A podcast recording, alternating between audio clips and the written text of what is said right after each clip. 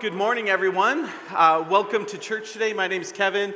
Short coffee break today, so I totally get it if you haven't found your seat yet, because getting coffee is very important. Uh, my name is Kevin. If you don't know me, I am the Aldergrove campus pastor, and I'm so excited you're here today. As I look out, I see some people I recognize, I also see some people I don't. And so I want to say if this is uh, maybe your first time at church here, or you've just been checking out our Aldergrove campus for a little bit, I want to say welcome here. I realize that coming to a new church, Walking through the doors of a church for the first time or the second time can be a little bit scary because you don't really know what's going to happen. Are they going to do communion all weird and like noisy like, or like what's going to happen? And so I just want to recognize that it's a big deal. And so welcome here. Uh, thank you for coming and being a part of our church today. I pray you, you experience God's presence in a tangible way. We are in a series right now called The Gospel According to Luke. Now, way before this campus existed, we started a sermon series going through the Gospel of Luke. I want you to guess when we started this series. We've been going through it for a while. It actually started in November of 2020. Today, we are going to finish chapter 13. There are more than 13 chapters in Luke. There are 24, and so we're a little more than halfway through. And uh, so, two and a half years in, and what we do here at North Langley is we, we try and do something what we call exegetical preaching. And that's where we take something like the Gospel of Luke and we go through it line by line, verse by verse, and we, we try and see what it really says. That way, we're not just kind of picking our favorite stories or things that kind of align with what we wish were true, or we, that way it kind of forces us to go through the whole thing and to look at the good, the hard parts, the, the parts that are maybe a little difficult to preach through. So we call this exegetical preaching, and the goal of that is to hear God's word and just hear what it really has to say. Then, what we've been doing over two and a half years is we hop out of Luke and we do something that's a little more topical. We'll do kind of sermons based on uh, a theme or a topic as we try and kind of pull from multiple places in Scripture to see what the Bible has to say. Does anyone remember what some of our more uh, thematic or topical sermon series have been since we launched Aldergrove? Anyone remember any? Sorry, what? The tech one? This is Aldergrove. This is Aldergrove. That's right. So we did one where we kind of looked at our values and, and our mission, why we're planting this church. Anyone else have one of our topical messages? Worship. We went through Abide and we talked about Abide. Today we're actually going to be overlapping a little bit with Abide because we're stepping out of Abide to come back into Luke, but we're actually going to overlap a little bit as well. Some of the others that were my favorite were through Christmas, we talked about Jesus the Messiah. And uh, we also had the Leading Together series, which was great. I'm going to refer to that as well. So, what we do is we, we try and kind of root and anchor ourselves in an exegetical book like Luke, preach through it, and then because we don't want to do like three years straight of that, we kind of hop out for some of these topical things. But today we're, we're getting out of Abide, which has been our seven week series on worship, and we're going to talk about Luke. So, today we are going to see that Jesus laments over the stubbornness of the people in Jerusalem. That's where it kind of overlaps. I don't know if you were here two weeks ago, I talked about lament, and that was part of our Abide series. And, and lament means that we can actually bring like our really raw and our honest, our ugly, our, our difficult emotions like anger and frustration and bitterness, that we can bring those things with us when we talk to God. And it is especially important that we bring those things to God when He is actually maybe the source of some of that. When we feel angry with God or upset or let down, that we can actually bring those things to God and He is big enough to handle those difficult, those difficult emotions. So, as Jesus kind of laments over the stubbornness of the people of Israel, I was looking at stubbornness this week and I came across this story, which I thought was crazy. Uh, in, in September 1986, okay, most of you were around in 1986, right? Some of you? Okay. I was around in 1986. There, uh, this is a story about two Russian ships that were scheduled to pass each other in the Black Sea late one night. One was a passenger ship with over 1,200 people on board, and the other was a cargo ship that was carrying oats. And the captains of both ships were alerted about the same time that they were actually on a collision course. Okay? And so they started radioing back and forth. And the one captain was like, You should move. We're going to hit each other. And the other captain's like, oh, Actually, I think you should move so we don't hit each other. And this kind of went back and forth. And both cap- captains asked the other to change course, and neither thought that they should have to. Each had their own reasons why the other ship should move, but as the ships got closer and closer, the crews of each ship were like, well, surely the other ship's gonna turn, right? Our captain's not letting us. And actually, the stubbornness of these two captains caused the ships to actually collide. It took 45 minutes from the time they were first notified until the ships hit each other. And the passenger ship was hit right between kind of the boiler and the engine room, and it ripped a giant hole in it, and it sunk in under eight minutes. When the rescue efforts were all done, it was determined that 398 people lost their lives because these two captains were too stubborn to turn the ship. Both of these captains were actually arrested for their careless actions, and the stubbornness of these two men cost nearly 400 lives in less than an hour. And today we're going to be talking about how our stubbornness can sometimes have catastrophic consequences. So, today, this section of scripture is entitled Jesus Grieves Over Jerusalem, or Jesus Grieves Over Jerusalem's Stubbornness. Other translations say it's Jesus' sorrow over Jerusalem, or Jesus' lament over Jerusalem. Or this one's actually my favorite the lament of the rejected lover. So God is calling out to his people in this chapter, but they are unwilling because they are too stubborn to answer his call. They're too stubborn to yield to their own desires and too stubborn to even see their need. So today is going to be an example of Jesus' lament. And so this is where we're kind of crossing over with lament from the Abide series. Our passage today, I'm just going to kind of give you a quick overview and then we're going to hit it kind of verse by verse.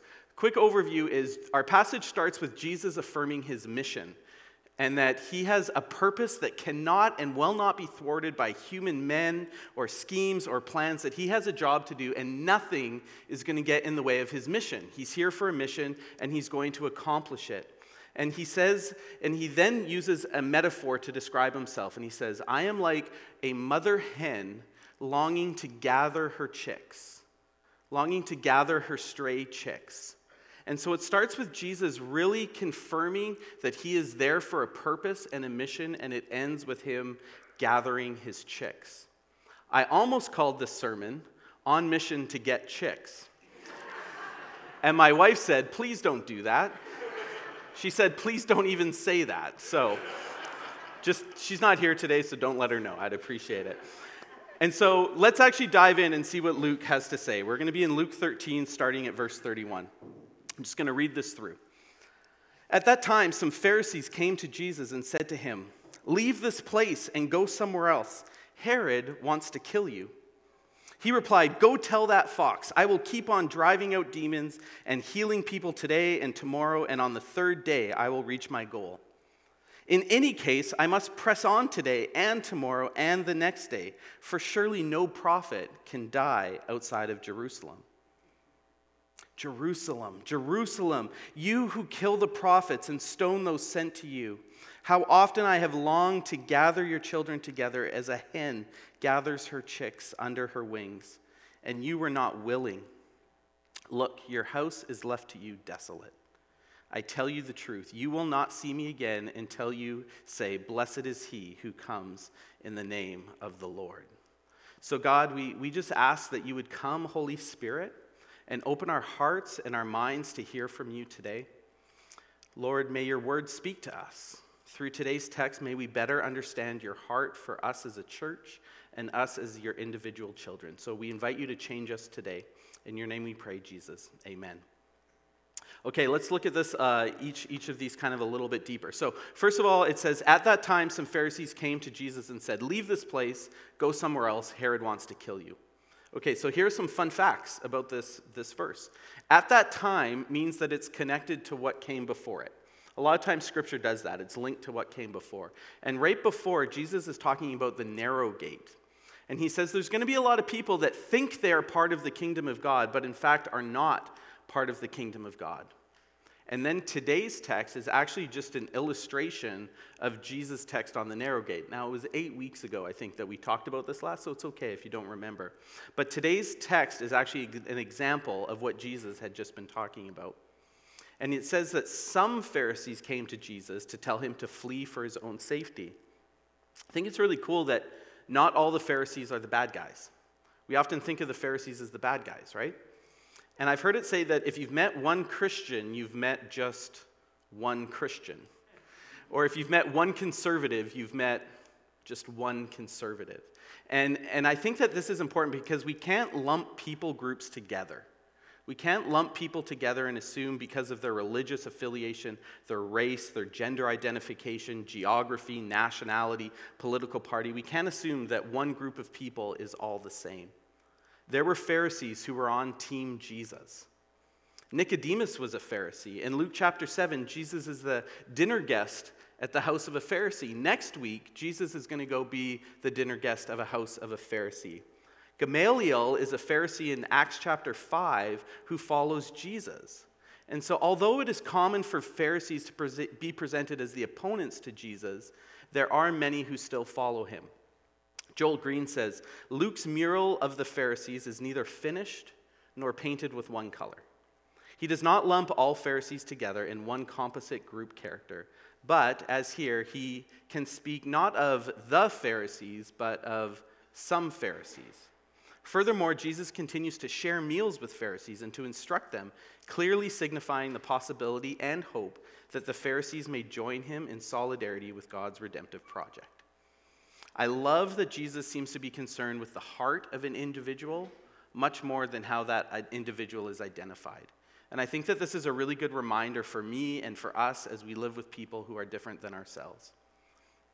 Okay, so some of these Pharisees are saying, go and get out of here. They're saying you should leave Galilee. Galilee is kind of where Jesus grew up. Nazareth is Jesus' hometown, and, and Nazareth is in Galilee. And that is all the region that he has been traveling in and ministering in and living in. It was all under the jurisdiction of Herod Antipas. And so Jesus would have known full well what Herod was like and who he was and what it was like to live under the reign of Herod. And this is how Jesus replies when Herod's name come up. He says, "Go tell that fox." Go tell that fox. And Luke Herod has been kind of a dark shadow. He's been kind of like this ominous presence, but this is the first time we see him as an explicit threat to Jesus. Jesus pegs Herod as a vermin in the Lord's field, a murderer of God's agents, a would be disruptor of the divine economy. You see, foxes were kind of malicious predators and scavengers. They would prey on small farm animals like hens and chicks. And whenever they had the opportunity, they would come to devour those small farm animals. So Jesus is showing contempt for Herod. See, Herod had married his own brother's wife. Herod, Herod had imprisoned and beheaded John the Baptist, who was Jesus' cousin. And so Herod's living in kind of a world where he can do whatever he wants, he can take whatever he wants, and he will actually hunt those around him who he sees as a threat to his throne.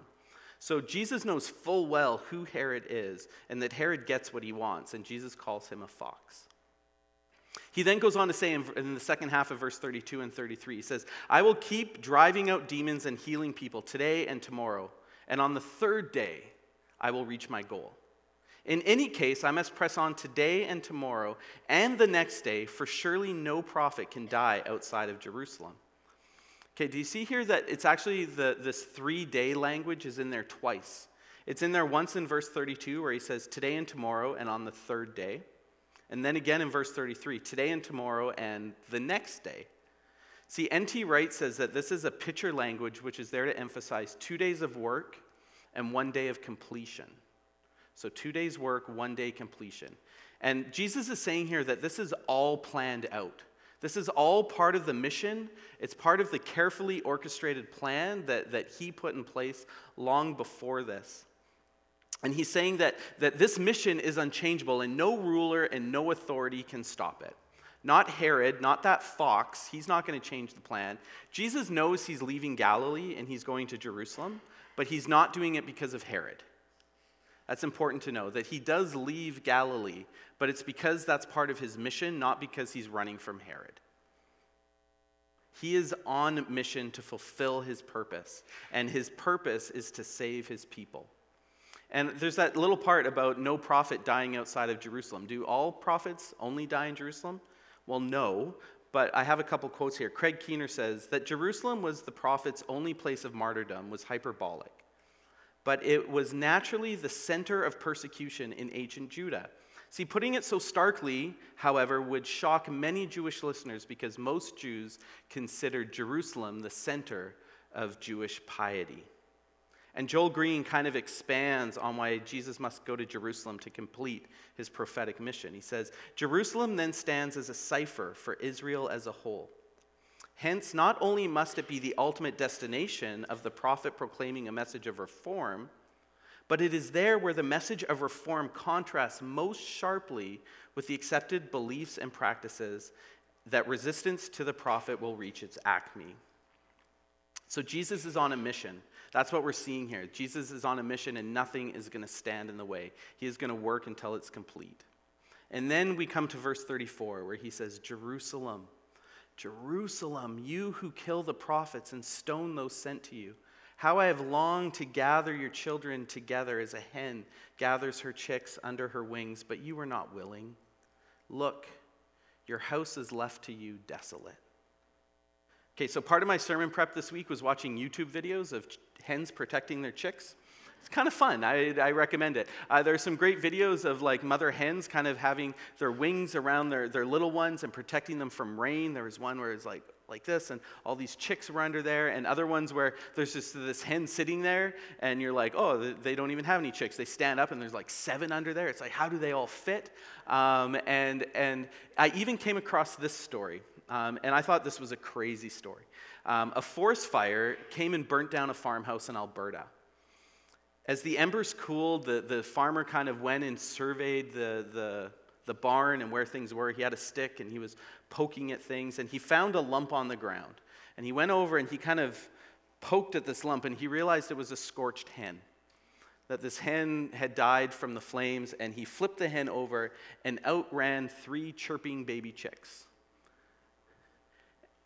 And Jesus uses this metaphor as an example for how he wants to give his life to save his chicks, how he is willing to give his body, how he longs to gather his hens and protect them from the fox. He wants to protect them from the fire, if only they would come under his wings. And it says in today's text that they were unwilling. But Jesus' desire is to, to protect and to hold and to save his chicks.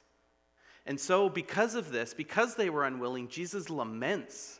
And he laments about the city of Jerusalem. Jesus laments over Jerusalem, and his mourning comes up, and he shows his sorrow. His deep compassion emerges for the city in this honest and vulnerable lament of how he longs for this to happen, but his children were not willing. He laments that the holy city of God has rejected the messengers and the prophets sent to it. The prophets were the people who were sent to bring God's word to the people. And by killing these prophets, the people are attributing blasphemy or apostasy to the very ones whom God has sent. That is, the people are guilty of working with their own definitions of faithfulness, even when these definitions are contradicted by God's own agents. In this way, they establish how far they are from understanding and embracing God's purpose. See, the people of Jerusalem are just kind of wandering around doing their own thing, like these little little chicks, chirp, chirp, chirp, chirp, chirp, just kind of doing their own thing and ignoring their mother hen. And, and Jesus is saying is that they, they're, they're following their own ideas of godliness and holiness, but they're actually scattered and wandering and not following the mother hen. And so Jesus describes himself as a mother hen who desires to gather her chicks under the protection of her wings. I think that this is a really amazing metaphor that Jesus uses to describe himself. I love it when the qualities that we stereotypically ascribe to like women or to uh, being feminine are actually associated with God. In the Leading Together series, we talked about how it was men and women together who are made in the image of God. And qualities that we associate with both men and women stereotypically are actually qualities that God possesses. God is a mother, nurturing, protective, and fierce when needing to protect his children, and loving and compassionate and drawing her young to herself. That this is actually part of God's character. And so we see in our text today, we see the fox, we see the hen, and we see the chicks. Herod is the fox, and the people of Jerusalem are the, the chicks that the fox wants to come and devour. And Jesus is the hen saying to people, I want to gather you. I want to protect you from the fox. I want to protect you from the fire, but you were not willing. Jesus is actually using an image from the Old Testament Psalm 36 says, How priceless is your unfailing love, O God! People take refuge in the shadow of your wings.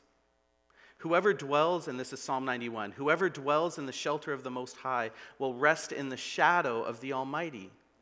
I will say of the Lord, He is my refuge and my fortress, my God in whom I trust. Surely He will save you from the fowler's snare, from the deadly pestilence. He will cover you with His feathers, and under His wings you will find refuge. His faithfulness will be your shield and rampart. See, this was actually a common metaphor that God used to describe in the Old Testament protection under his wings. It's also used in Psalm 17, Psalm 51, and even in Ruth chapter 2. Kind of a modern day psalm. I love the song by Need to Breathe. It's called Brother, and it says, Brother, let me be your shelter. I'll never leave you all alone. Brother, let me be your fortress when the night winds are driving on. Let me be the one to light a way to bring you back home, like a hen protecting her chicks from a raging fire. So Jesus is saying to his people, I wanted to gather you. You were not listening. You were either too stubborn, too ignorant, too defiant. And so in verse 35, Jesus is like, okay, in your ignorance, in your stubbornness, look and see that your house is desolate.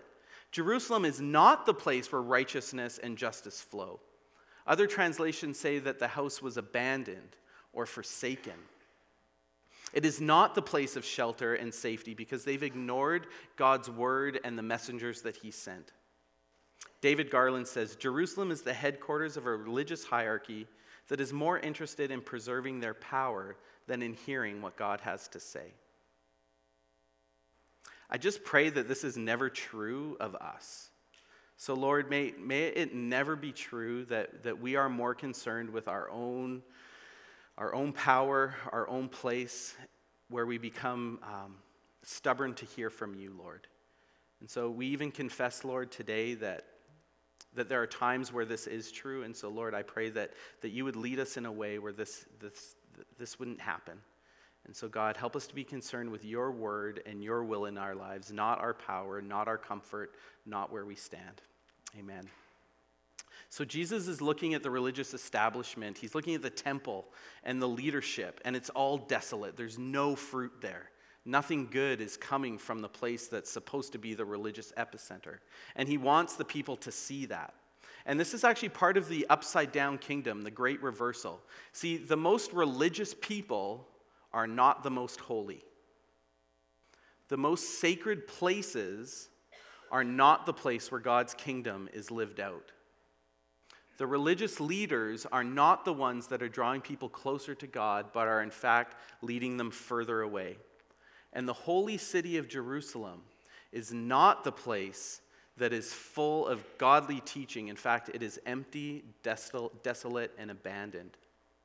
So, when we take a step back and we see kind of what Jesus is looking at in today's passage, we see a fox in Galilee, we see a desolate city in Jerusalem, and Jesus is saying, I just want to gather you.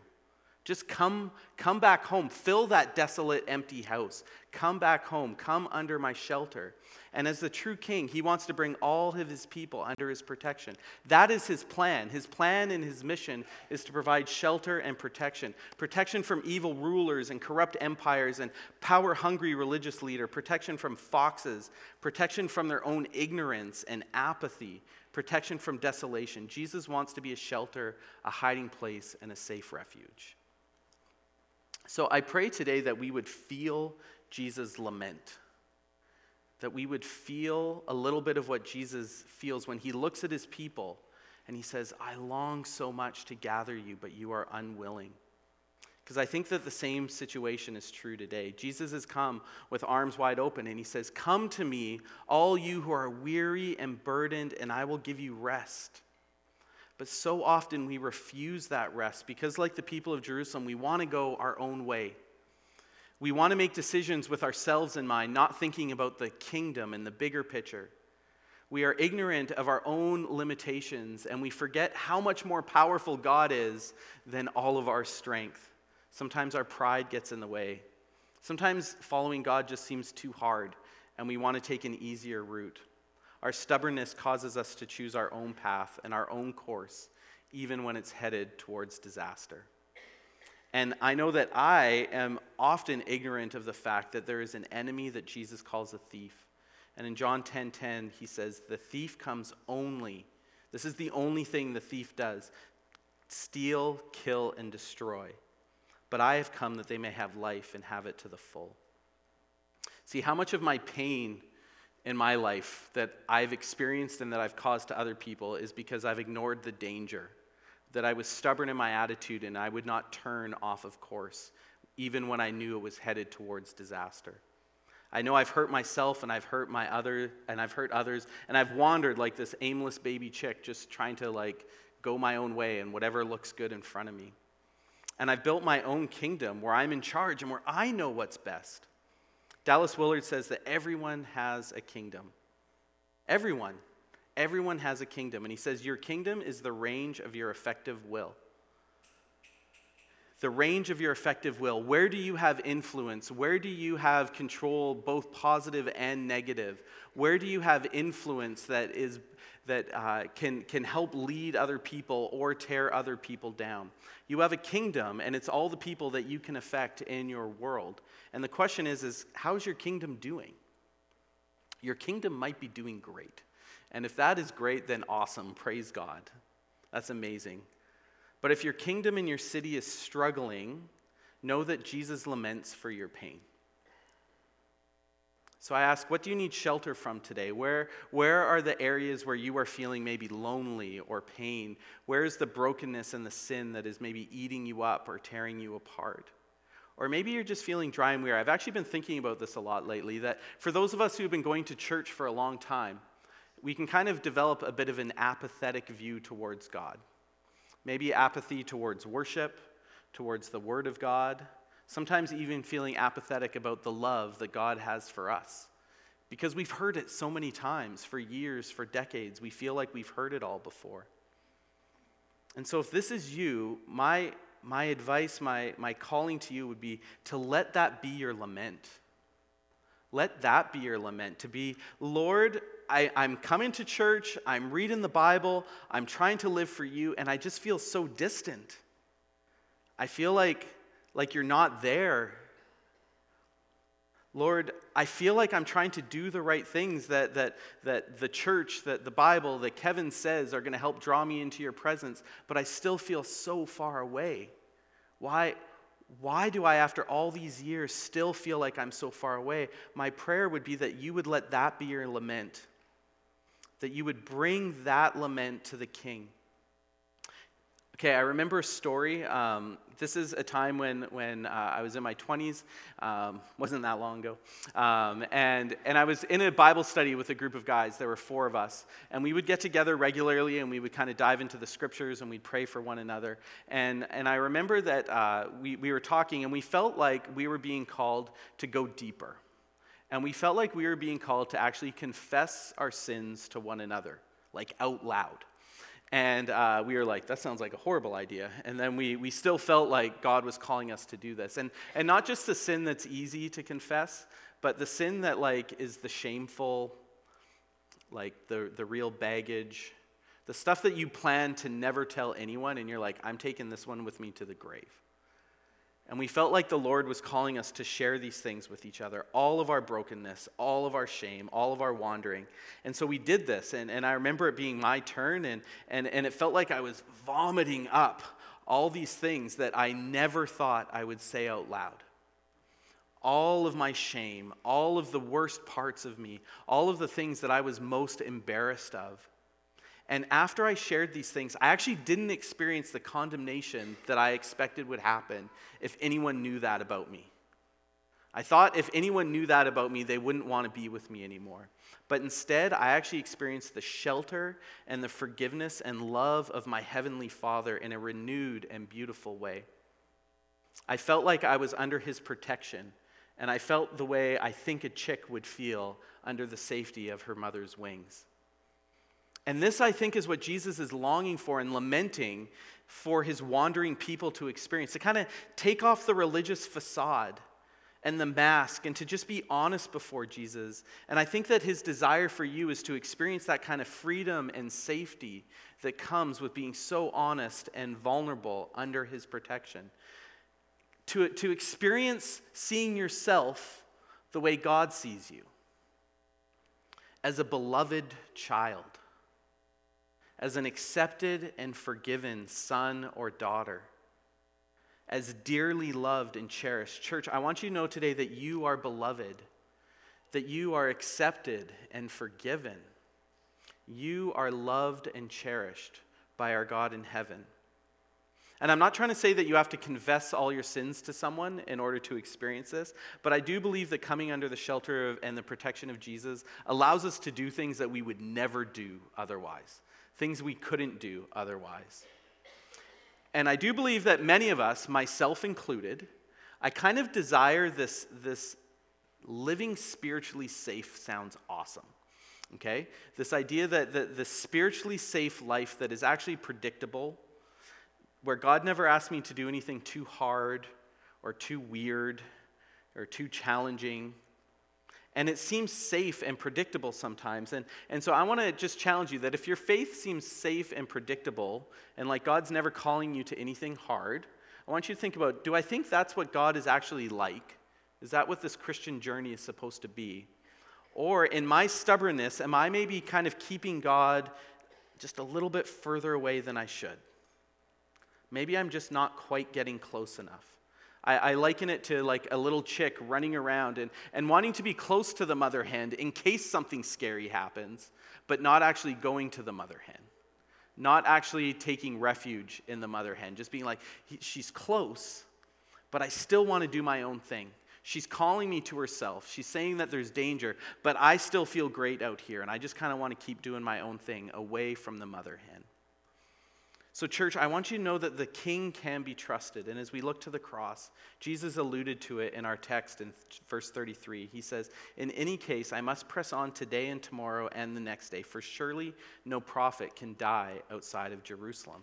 Jesus will die for the people in a few chapters. Jesus did die for you and for I. And that is his mission, the thing that he was so laser focused on more than anything else was to give his life for you and for me in order to be our shelter. He accomplished his mission by taking your sin and taking my sin and paying for it on the cross. And that's how he's gathering his children to himself. I'd like to invite the band up as I, as I read from Isaiah chapter 53. It says, Surely he took up our pain and bore our suffering, yet we considered him punished by God stricken by him and afflicted. But he was pierced for our transgressions and crushed for our iniquities. The punishment that brought us peace was on him, and by his wounds we are healed. By his wounds you are healed. Nothing could stop Jesus from making a way to make you be able to be healed. Nothing could stop him from making a way to bring you back home. And so I would challenge you to come to the arms of Jesus that were pierced for you and to surrender and to quit fighting, to quit being stubborn, to quit being apathetic or defiant, and to come to Jesus and to live under his shelter and let go of our stubbornness and just come and be healed. We have an awesome prayer team if, if you've never experienced the safety and protection that comes with being in the shelter of God, I would encourage you to come and pray with someone on our prayer team. We'll have people at the front on either sides, as well as we have a prayer room that's just across the foyer there. There's amazing people that would love to pray for you. But before I even give you the chance to go pray with them, I encourage you to pray with me. And so I'm going to invite you to stand and let's pray together. So, Lord, I pray that you would tear down our stubbornness. God, may you do a work in each of us today. Lord, we, we desire to hear your voice today. And so, Holy Spirit, I pray that you would speak and that you would open up our hearts and our minds to hear from you, to hear the call, to hear you calling us to yourself. And so, Lord, give us strength and courage to accept that calling and to listen to the call that you've put on our lives. In Jesus' name, amen.